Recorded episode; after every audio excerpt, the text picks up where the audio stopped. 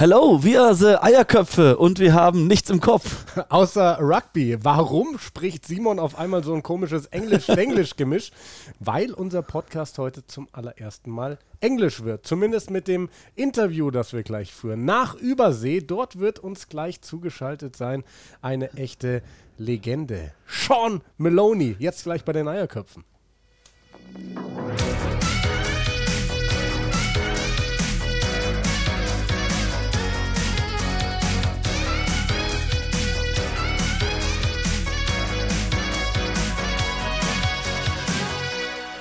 Können wir nicht anrufen? Du bist die ganze Zeit schon so unfassbar aufgeregt, Simon. Ist mir schon die ganze Zeit aufgefallen. Ich sitze auf heißen Kohlen. Ja, ich merke schon.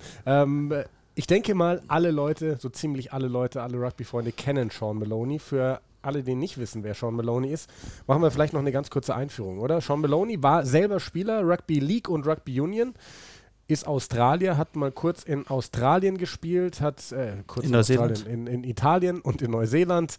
Und ist seit vielen, vielen Jahren eine TV-Größe in Australien. Ihr kennt ihn von diesem Top 5, ist das immer, ne? Rugby HQ, Fox Sport, genau. Ja.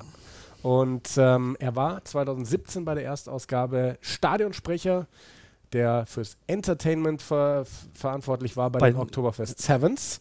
Also wir kennen ihn auch in Deutschland. Er liebt das deutsche Siebener-Rugby. Er liebt noch viel mehr. Er liebt das Oktoberfest, er liebt deutsches Bier, natürlich. Er liebt sehr vieles. Und deswegen würde ich sagen, wir rufen ihn doch jetzt direkt mal an, Simon, den Sean Maloney. Er hat gesagt, er sei bereit. Und wir hoffen, dass die Qualität gut wird, wenn wir ihn über WhatsApp anrufen. Es klingelt bei ihm. Es ist 6:15 in der Früh. Hey, Sean, can you hear us? Hey, buddy. Hey, can you hear us now? I've got you. Ah, cool. How are you doing? Good, mate. How are you? Fine. And Simon is here with me. Hi, hey, Sean. Fella. Hi, Sean. This is Simon. I'm a rugby pundit in Germany. I think we met during the Oktoberfest Sevens 2017, but you probably won't remember because I guess you meet about 2 million people. I can't remember much of anything from then. Sean, first question. It's 7:15 in the morning in Australia right now. Why are you awake so early? Well, because you guys said you'd like to chat, and at these times, I will chat with anyone, anywhere in the world, at any time of day or night, because of the lack of rugby, and it's just nice to chat at the moment. Oh yeah, that's so nice. That's the next question. Coronavirus virus taking all over the world. How is the situation in Australia? How are you doing? Yeah, we've just sort of entered that third stage of lockdown at the moment. So we were kind of cruising along. And to be honest, a lot of Australians didn't take the virus as seriously as they should have. We had lots of pictures you would have seen worldwide of a whole bunch of people packly tied in at Bondi Beach, the world-famous Bondi Beach here in Australia, and there were a few other hot spots around the country where people just weren't getting it. So as a result, our Prime Minister and the premiers of each of the states have said, listen, enough's enough. So they've upped the lockdown status to 3 now, and hopefully we can get it under control and stay on top of everything. So, as someone who works in rugby media, how do you keep busy nowadays? Yeah, that's a really good question. So, I'm now with World Rugby and have been for the last 4 or 5 months. So, we're all working on bits and pieces to try and keep us sort of stimulated through to certainly October, because that's when it looks like we'll do the Hong Kong and Singapore Sevens. They look pretty squared away, but we've also got to try and get London and Paris in the mix as well, so they will likely be postponed they'll have to be postponed from May, but we're just sort of working towards that and putting a lot of digital content together. And one of the other things that's been really great over the last couple of weeks has been this rollout of World Rugby classic games, especially from World Cups. And just the other day they did BGV Uruguay from last year's World Cup in Kamaishi in Japan, and that was one of the greatest upsets in world sport, fellas, that game. Oh, yeah, I remember watching it here. I was sitting just exactly where I'm sitting now on my couch, and I watched this game, and I started crying, literally crying in the post-match interview when the captain of Uruguay started crying. It was amazing.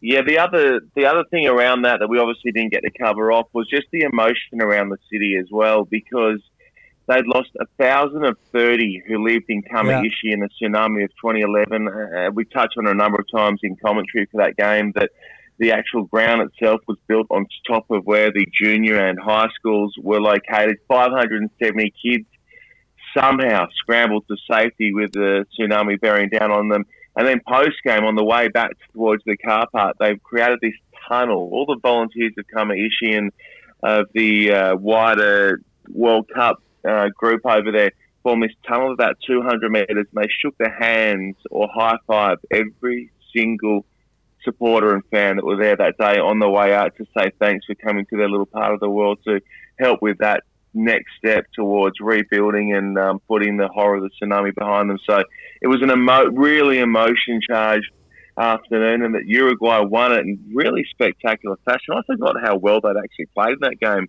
before watching the replay the other day, but it was just a special afternoon of sport. Yeah, and so good for the values of our sport as well. I mean, the best thing about that was all the emotion, the Uruguay game, and it's a bit of a shame that we didn't get to see more of those post-match celebrations in and around the city. And I guess that would be my next question. I'm not sure if you've heard, but ex-England rugby international James Haskell has said in his podcast that he thinks that rugby needs to change the way it's presenting itself to the outside world, because it needs to be more accessible in order to thrive. What's your take on that? Do we need to do more in order for the rest of the world to actually recognise us? One of the things that really jumped out from his comments the other day, where I thought he was bang on the mark, and this has been something that I've been trying to drive for a long, long time, is making it simpler, making the game simpler in the way that you present it and explain it. And I've always found that just doing it through comedy to make it cut through, or trying to do it through comedy, I should say, to cut through with that younger demographic, especially the younger demographic. Because once you find content or a way to present that appeals to kids, then you've got kids asking mum and dad to sit in and watch with them, so you get buy-in across the board. And then you've got those kids for life as well. So I think that's one area that's across the world that we could probably start angling towards a little bit more. And yeah, I mean, it can't be solved off the back of one combo, but I think there were some points that he made that were kind of bang on in terms of chasing that. I know that World Rugby are really active in pushing into that space, especially covering off all demographics, men, women, kids, trying to make it a more holistic approach to it. I think his comments were more targeted towards the way the UK present their rugby. Yeah, I think you might be right there. And also I think what you touched upon there is making it more accessible, making it simpler. And I think Sevens might be a way of doing that. And you've been involved with the Sevens World Series for quite a while now. Do you see Sevens kind of as the key to getting more people into rugby because it's simpler? Man, I really do. I think I use it as the gateway into the broader form of the sport. I'm addicted to Sevens, 100%. Yeah, so are we. Addicted to it. I know you guys love it. I know that it's. I mean, for that reason alone, I mean, you've seen the progression of the German Sevens and the Wolfpack, and seeing how they bounce along and went so close in Hong Kong. Was it last year when they got rolled by? Was it last year? Last year was semi-final against Ireland. The year before was the final against Japan, and the year before that it was the final against Spain.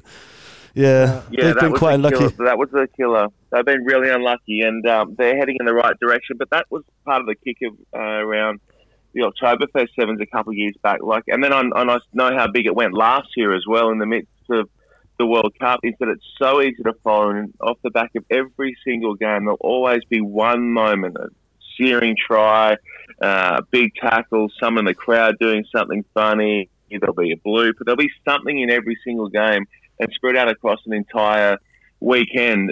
You are locked away. You are definitely 110% going to get a moment to hang on to. So I love it, and I do. I think that is the perfect way to get people amped up for the longer form of the game.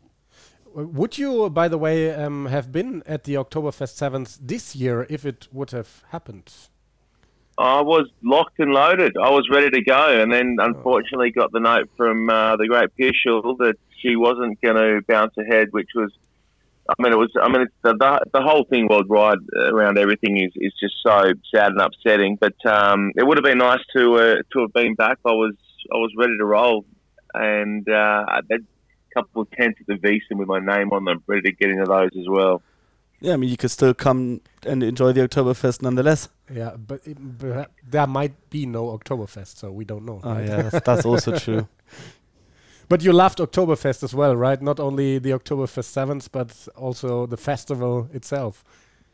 Oh, fantastic. So I was lucky enough to do it 2 years in a row. I think the second year I really dialed up the output. I think I was at that Beeson 6 nights straight, so until late as well. So it would have been a repeat in 2020 if I could have got there as well. I love it. One of the things that really blew me away about the whole Oktoberfest experience was just how considerate and together and that sense of family everywhere you looked. It was amazing. You sort of don't get that in Australia, that sort of, you know, with a day of being on the cans or drinking steins, it can sometimes get a little bit divisive or aggro towards the back end. I saw none of that over there at Oktoberfest. It really was one of the great experiences. And I still, every time, fellas, Robbie Williams' Angels comes on my Spotify playlist, back I go. Nice. Yeah, many of us feel that way, believe me. Now, obviously, Sean, you've been involved with your own podcast, the World Rugby podcast, which both of us regularly listen to as well. There was an episode between the two Sevens Challenger Series tournaments after Germany had won the one in Chile, and you had Damian McGrath as a guest on the podcast. It was a really interesting episode. Well done on that. I was just wondering, I know you're a fan of our Wolfpack, but what's Germany's rugby team's reputation internationally? Oh, their reputation's well founded, and I think it's hard because they're so. You guys would know that next tier down is so tightly packed, like Japan. Even Uruguay, Hong Kong, Germany. I think, guys, to be honest, I think if Germany made that jump up to that next flight, I really think, and Damien touched on it in our chat. He said that they could really challenge some of those higher tier teams, and I've seen that with sides like Spain and even Ireland. I mean, Ireland regularly now tests the top teams on the HSBC Sevens World Series. So Germany, they can't really fly under the radar. I think if they were to win through, and we still don't know how that's all going to round out in terms of the Challenger Series and when we can complete it all, but should they find themselves in that next slide up, I don't think it'll be that long before they are regularly challenging in the same way Ireland and Spain do now, some of those top teams. Yeah, it would be time, we say. And you were talking to Damian McGrath. We didn't talk to him. He could be one of our next guests here on our show, but we talked to a lot of German international players from the Sevens team, and they told us a bit about Damian McGrath. What can you tell us about him? You know him a bit longer, I think, because he was already coaching on the World Series Canada and so on. Yeah, so he had Samoa, Jan. First, they had Samoa, and then into Canada, and had a long, like you say, a long time with each of those sides. The Canada one, I think this happens in a lot of forms of sport, to be honest, guys. You know, you have the one coach in there for a long time. Maybe the players need a new voice, a freshen up, and it's worked out perfectly. He's a really talented and well thought and well regarded coach as well. He's Damian McGrath, and you've seen that the impact that he's already had in terms of getting that first victory in that first event. So they're in really good hands. I mean, I don't know what else I can kind of pump him up. I don't know how else I can pump him up other than to say that the Wolfpack are in very, very safe and steady hands. And so I think I'm right in saying he's just recommitted for a little bit longer. I think I may have seen a tweet of his saying that he's there dialed in for a little bit longer as well. So, no, he'll go well. They'll combine well, those men. Yeah. And hopefully we'll see German rugby Germany on the World Series in the future as well. Yeah. Sean, you played rugby league and rugby union. Did you ever play rugby sevens as well? You know damn well what the answer to that question is. I'm 6'6" and I weigh 120 kilos. I would have lasted about 30 seconds on the field in a game of sevens. No, I played a lot of 15. So sevens was never really in my wheelhouse, but the style and the pace of commentating sevens is something that I can certainly handle. I wouldn't last, like I said, 30 seconds on the park, but I can handle 3 days straight in Hong Kong commentating. That's no problem. Yeah, that's better than me, because I think I would die after 20 seconds, not even 30 seconds. Yeah, actually, you're probably right. I'm probably only got 10 seconds. I'll be there for the kickoff, and then I'll be going subs. Yeah. Let's sub it out. Like me. You touched quickly on your commentary of the sevens. Obviously, we follow the World Series a lot over here in Germany. And we talk about the players, what it means for them to travel around the world. But then for you guys, as a media team, how many guys are there of you that do the whole journey as well?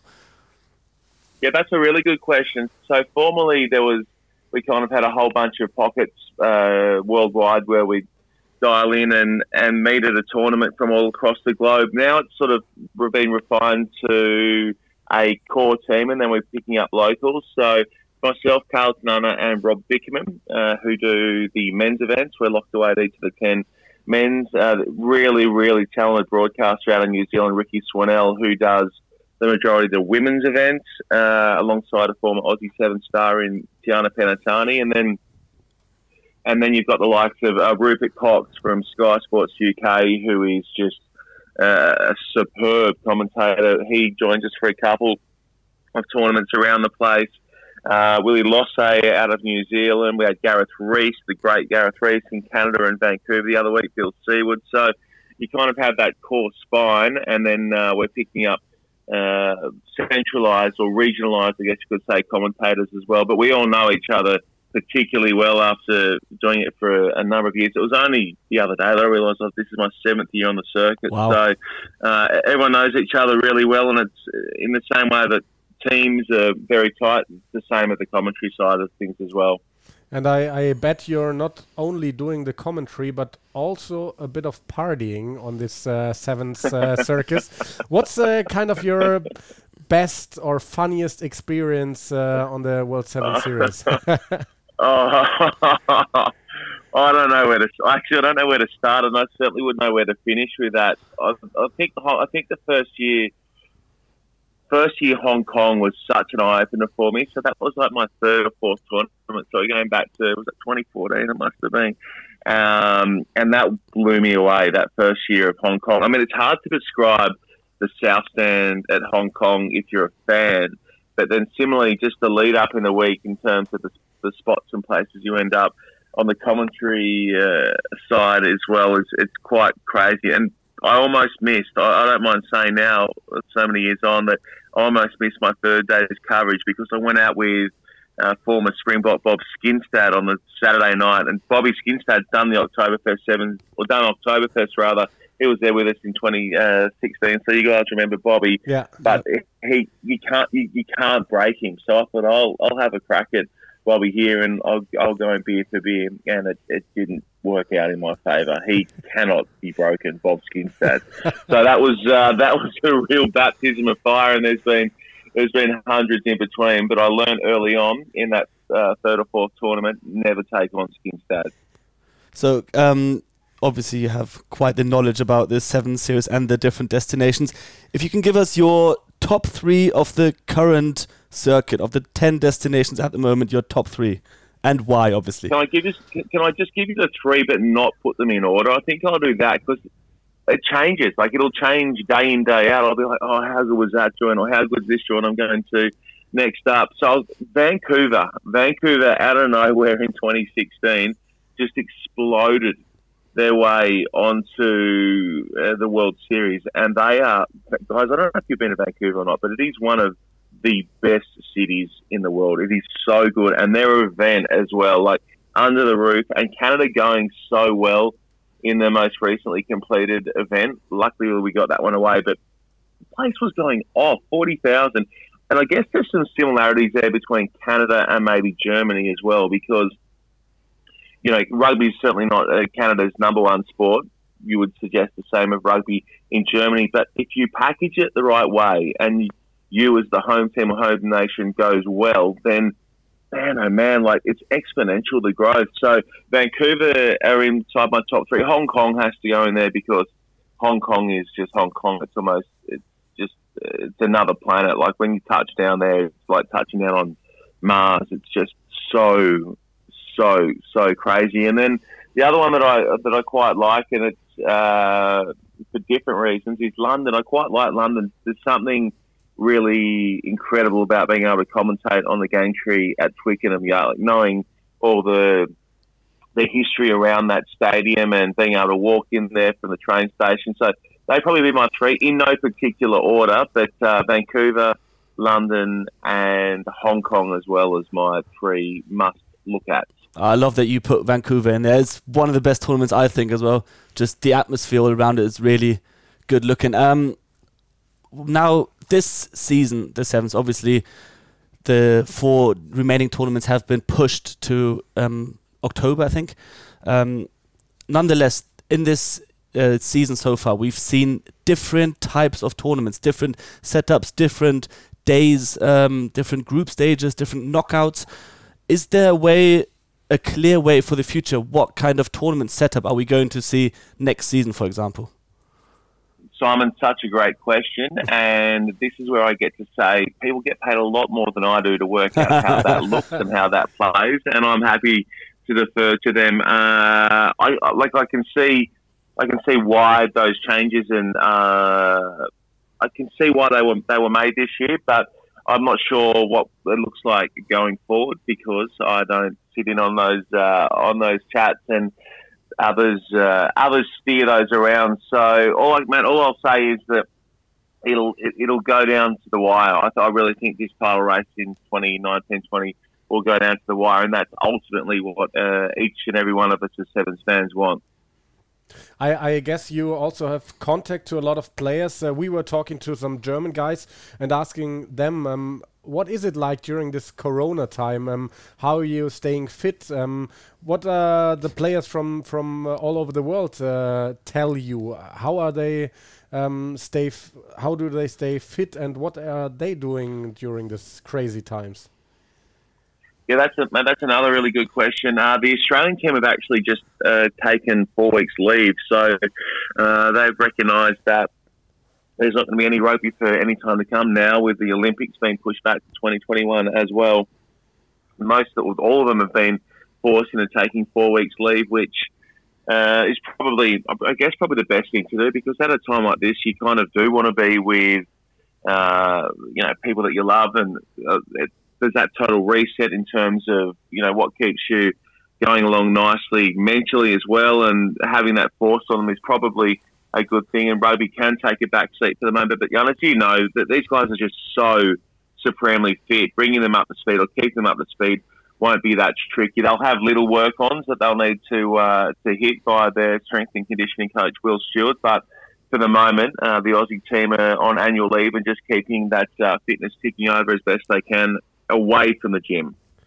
And what I saw was that the NRL, so the Rugby League in Australia, was one of the leagues that played the longest. I think 9 days ago or 8 days ago, there was still some games going on. Why did they play so long and didn't suspend the league as well? That was money, mate. That was just all money. They needed to hit, I think they needed to have the games still running by April 1 to get their next whack of broadcast cash. So they were doing anything and everything. I mean, they got so desperate to keep their season going, despite every other major sporting organisation in the world essentially putting a fork in their seasons for the foreseeable future. They were going to move the entire competition, players, refs, everyone, to a regional mining town in Queensland and have the games played out of there. That was the level of desperation they hit in order to try and keep the season alive. So that didn't come to fruition, and as a result, they were kind of forced into shutting the season down because Queensland ended up closing their borders. So they went long. They tried to hang in, and now, like everyone else, it's uncertain times for the NRL. It means kind of a fresh start for everyone. There's a fresh start. There's a coronavirus and this whole situation. One team, one nation that could really need a fresh start is Australia in the 15s game now. The Wallabies have been struggling a bit since World Cup 2015, as have the Australian franchises in Super Rugby. My question to you, Sean, would be, do you see a light on the horizon? Where do you see Australian rugby heading in this next World Cup cycle in the 15s game? Well, can you believe? I mean, it's just so true to form of recent times, I think. So the Aussies get set up with a new coach, Dave Rennie. We all get excited about that. Everyone knows how switched on he is, how culture-driven, how it'll be a real change-up in a lot of ways from Michael Checker, who was there preceding him. So we get Dave Rennie locked away. Super Rugby season bounces out, and the Aussie Super Rugby seasons actually start looking quite decent through the early stages. The Brumbies were really good. Number of players that maybe should have been at the World Cup last year that were overlooked were really shining, and then the virus hit. So I think the trickiest thing here, Simon, is going to be how the governing body itself navigates this next little bit of period of time, because they've just posted a $9.4 million deficit, their most recent reports to come back out of the accounting department, and they still haven't really nailed down 2020 in terms of what that looks like financially. So money is a massive, massive issue for the governing body here at the moment. The Players Association are meeting with Rugby Australia today to try and nut out how much the players will get paid for this season, if at all. So, I mean, it's hard to know. It's hard to know, like so many of the other governing bodies in rugby around the world who've all been quite open in terms of how much this is going to knock them around. New Zealand Rugby Union said it will cost them $130 million the other day. If we can get through this, if they can get through it and find a way to stay intact and keep it rolling, I think 2021 they'll have the players and certainly the coach to potentially swing their fortunes from the World Cup last year. Yeah. Talking about 15th rugby, we had the Six Nations here in Europe. Some say it's the most interesting tournament in world rugby. It also got postponed. How much Six Nations do people watch in Australia and maybe also in New Zealand? You know what? Not a lot, I've got to say. I can't speak for New Zealand, but in terms of Six Nations Cup through in Oz, not a lot.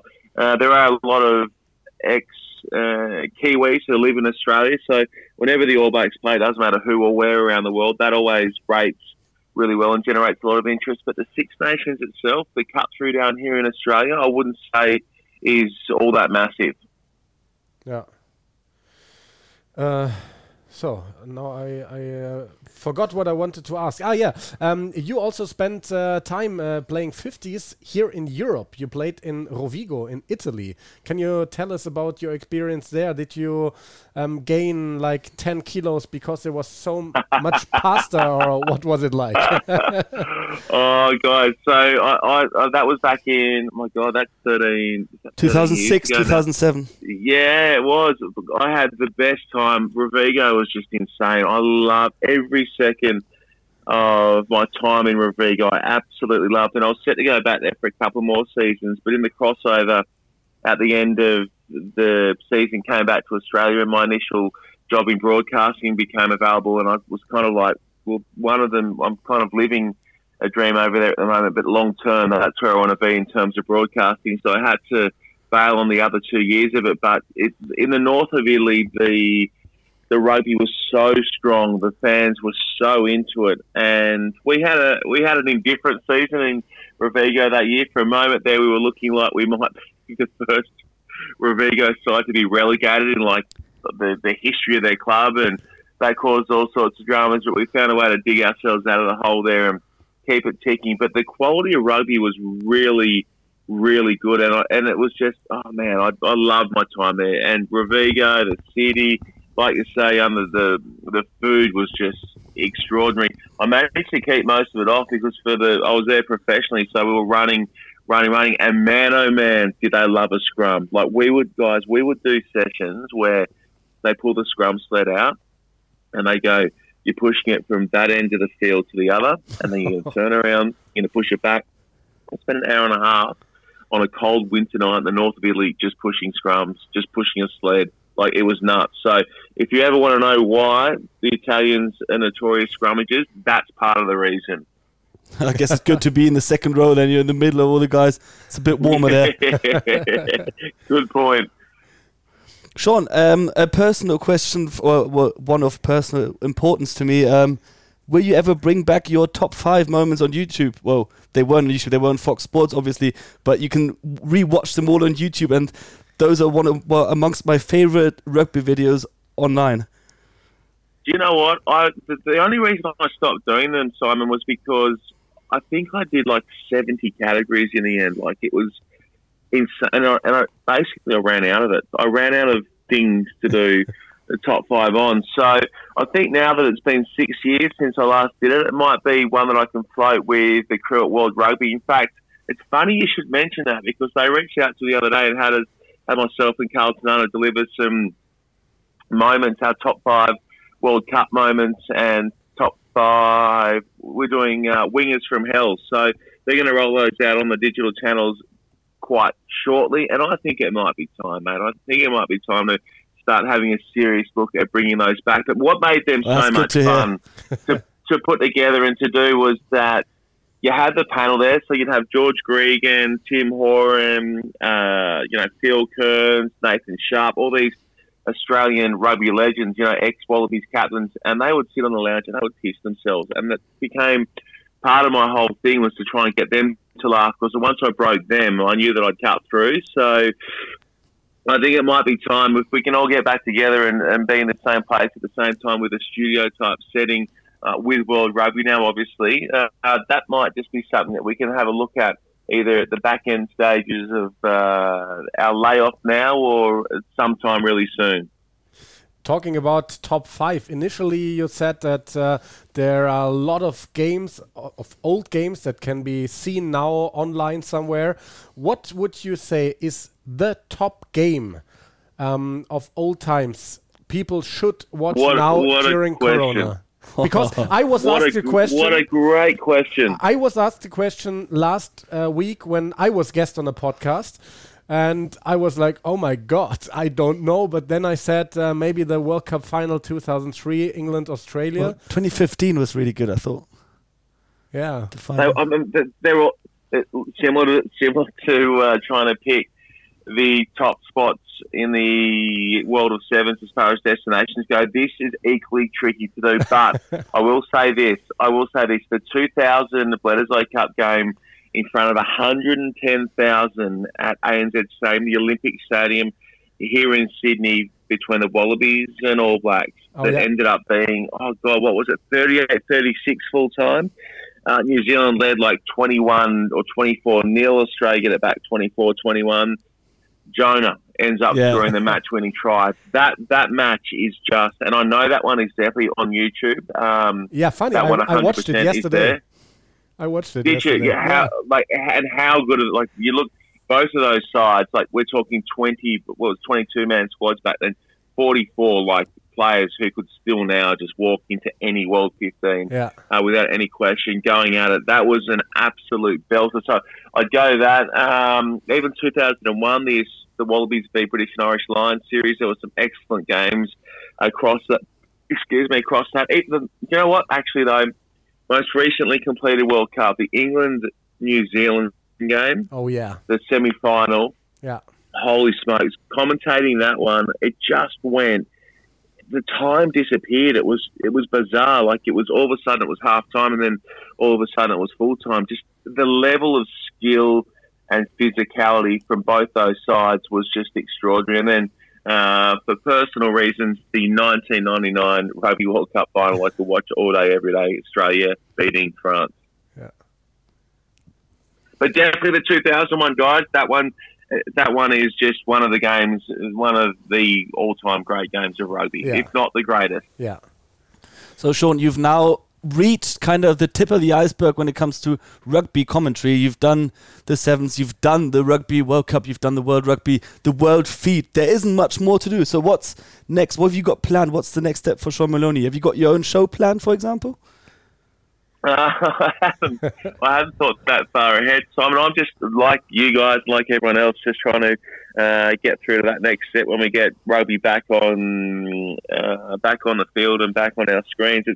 It's tough, mate. Like I'm not being glib about it. Like when I mentioned that the Rugby Australia's doing it tough and that kind of thing. Like it's tough times. So when we can all get through it, and you guys can keep powering away with your podcasts, and everyone gets through the other side, we can have a look at it. I don't know. I actually haven't thought about that, to be honest, but I can have a look at that. But I reckon you've touched on something that I should probably get back into, and that's to take it forward by going backwards and maybe have a look at reigniting the top five. Oh, I'd love that so much.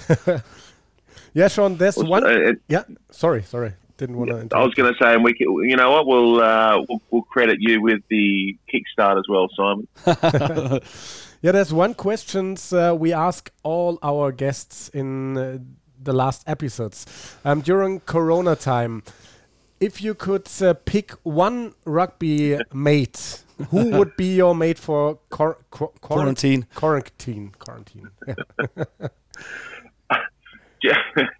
Do you know what? I had the pleasure of rooming with Drew Mitchell. This was actually when we were on a shoot, field producing a shoot down in the snow rack. When was that? Might have been 2016. And Drew Mitchell is a lot of fun. I would imagine being quarantined with Drew Mitchell, your days would go very quickly because he's out there. He likes making fun of himself. He's got some awesome stories, and he can pick up the phone and basically connect with anyone in the world when it comes to rugby. So I reckon Drew Mitchell would be a great bloke to spend the quarantine with. Yeah, maybe we should invite him on this podcast. I also really enjoy it when it's the Sydney Sevens, and over the last couple of years when we've done the German commentary for the World Sevens. We've also watched the All-Stars game, which isn't shown in Germany, but we can watch it with your commentary as well. And just hearing you giving Drew Mitchell so much stick is very enjoyable. Yeah, but again, like, how good is he, Simon? Like, he just takes the piss out of himself as well, which is what makes him, I think, such an endearing kind of a guy. Like, he doesn't take himself too seriously, and I think that's why those games are put on, just so that we can shred ex-players who the shoe is finally on the other foot. We can just say what we want. They can't really fight back. Yeah, Sean. So we're at the end here. We're finished, right, Simon? I think we have no more questions. But Sean, if there's anything you would like to say, maybe to the German rugby community, you normally wouldn't have the opportunity to talk to him as such. You know what I would say? I would say get behind the Wolfpack and cheer them home in their final push towards potentially becoming a core team. And when they do, they can go really deep. So stick with them, cheer them, get them there, and then you'll have a lot of fun on the other side with Bastion and the rest of the crew. Great. So, Sean, thanks a lot for the time very early in Australia that you took for us. No, all good. And I tell you what, your run of questions there, your line of interviewing, 100% very, very good. And I'm going to take a lot of those questions for my next podcast. So thanks for that, fellas. No, thank you so much, Sean. That's amazing. Thanks. Thank you. 2 weeks, boys. Stay safe and wash your hands. Yeah, you too, Sean. Thanks a lot. Have a nice day. See you guys. Bye. See ya. Bye. Ja, Simon, einfach so krass sympathisch, dieser Sean Maloney, oder? Der ist auch immer gut gelaunt, der spricht klare Kante, ist für lustige Geschichten zu haben, ist für seriöse Geschichten zu haben. Gibt sich für einen fucking Podcast von irgend zwei deutschen Buben her, die sich denken, geil, da rufen wir Sean Maloney an, den haben wir mal kennengelernt und gibt uns hier ein 40-minütiges Super-Interview und das ist eine der größten Namen im internationalen Rugby-Business, also Hut ab, was für ein geiler Typ. Absolut, also es hat Spaß gemacht, jetzt unser erster englischsprachiger Gast hier im Podcast. Ja, ich hatte bei manchen Sachen wie Quarantine so ein bisschen meine Probleme. Quarantine, ja, das ist ein komisches Wort. Aber nee, war cool. Ich muss auch sagen, sein World Rugby Podcast, der ist ganz cool. Ich habe heute beim Joggen, reingehört, die neueste Folge mit Brian O'Driscoll. Ja, habe ich auch gehört. Das ist wirklich sehr, sehr lustig. Und was für ein fucking Kompliment war das denn bitte gerade, dass er Fragen von uns übernehmen will für seinen Podcast. Ja, ich meine, wir haben uns aber auch beide gut darauf vorbereitet. Es ist selten, dass man so einen Hochkaräter wirklich hat, vor allem in den frühen Stunden unseres Podcasts. Danke, Sean, für das Kompliment und danke fürs Dasein. Ja, sehr cool und es würde mich sehr freuen, wenn wir den nächstes Jahr dann, 2021, wirklich bei den Oktoberfest Sevens soll er Drew Mitchell mitbringen und vielleicht noch ein paar andere Leute. Das war, also, ich kann niemals was Negatives über Sean erzählen, aber er hat ja gerade selber durchblicken lassen, ne? Der war 6 Nächte oder 6 Tage, man spricht im Englischen eher von Nights, aber 6 Tage am Stück war der auf der Wiesn, auf dem Oktoberfest. Ich würde sterben. Inwiefern ist das was Negatives? Nein, aber Hochachtung von diesem Mann. Dann zu erzählen, wie der im Stadion aufgetaucht ist in der Früh. Ich habe gedacht, der Typ ist tot. Ich dachte wirklich, der ist tot. Da kam kein Leben mehr aus seinem Gesicht, aus seinen Augen. Und dann, bumm, ging das rote Licht an der Kamera an im Olympiastadion. Und der Typ, gefühlt hat sich das Gesicht zurechtgeschoben und der war voll da. Also, ich habe allerhöchster Respekt. 2017, da habe ich ja ein bisschen Social Media und PR-Arbeit auch für Oktoberfest Sevens gemacht, ein bisschen unterstützt als Volontär. Und ich bin eben für einen seiner Stunts, da hat er ein Lufttier oder ein Ball oder sowas hat er ins Publikum gehauen. Dafür ist er wirklich in die Ränge hochgegangen. Ich habe das eben mit dem Handy hier Insta Live oder so mitgefilmt und war da unten gestanden. Und bevor wir auch live gingen, bevor die Kamera an war, stand der da mitten auf der Treppe. Um ihn rum lauter besoffene Rugby-Fans. Der eine Arm um ihn rum, der andere hat ihm wirklich das Gesicht abgeschleckt. Und der lässt das alles mit sich machen. Der steht da, verzieht wirklich keine Miene. 3, 2, 1, Kamera an. Und auf einmal ist der so präsent und ist da. Wow, Profi. Simon, mir fällt gerade was ein. Wir hätten auch heute wieder einen Überraschungsgast dazuschalten sollen. Vielleicht nur für 3 Minuten. Erinnerst du dich an die Szene der Oktoberfest Sevens 2017? Ja klar, Markus Bender, Dizzy Dropball. Er Arm in Arm mit Sean Maloney, der sich nicht mehr einkriegt. Wie geil wäre das gewesen? Da habe ich nicht dran gedacht. Mann. Können wir das nochmal schnell von vorne anfangen? Rufen wir noch. Hey Sean, du kennst doch unsere Fragen, die sind doch so gut. Aber Markus Bender auch definitiv demnächst mal, den müssen wir anfragen für den Podcast. Das haben wir ihn, glaube ich, schon 17 Mal angekündigt. Das müssen wir ihn auch irgendwann einladen. In jeder Folge wird er angekündigt. Und wir haben ihn noch nie gefragt, ob er überhaupt Lust hat. Ach, ich kann mir nicht vorstellen, dass der keine Lust hat. Ja. Ja, schön. Das wäre jetzt aber witzig gewesen. Die beiden, ich glaube, da wären wir aus dem Lachen nicht mehr rausgekommen. Naja. Vielleicht kriegen wir ja nochmal die Chance. Also, ich glaube, Sean Maloney ist vielleicht auch für einen kurzen Spaß irgendwann nochmal zu haben. So einfach nur schätz ihn so ein. Wenn wir ihm sagen, 5-Minuten-Call. Ja,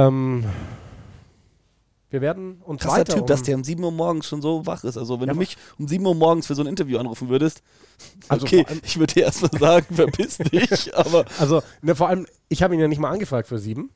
Sondern er hat es vorgeschlagen. Ja, und der klang jetzt auch nicht, als wäre er gerade aufgestanden. Ich habe ihm quasi heute Morgen, wir haben ja jetzt, Montag ist heute, ne? Ich bekomme mit dem Montag. Heute Morgen deutscher Zeit habe ich mit ihm geschrieben und er meinte, ja klar, ich habe immer Zeit für euch. Und dann meinte ich so, ja, wann passt ihr denn? So, sollen wir es jetzt demnächst in einer Stunde oder so machen? Da war halt bei ihm gerade Abend. Dann meinte er, lass uns doch morgen früh machen. Und ich so, ja klar, welche Zeit? Und dann schreibt er, 7 a.m. 7 Uhr morgens nicht. So, okay, wenn er meint, dann machen wir das halt.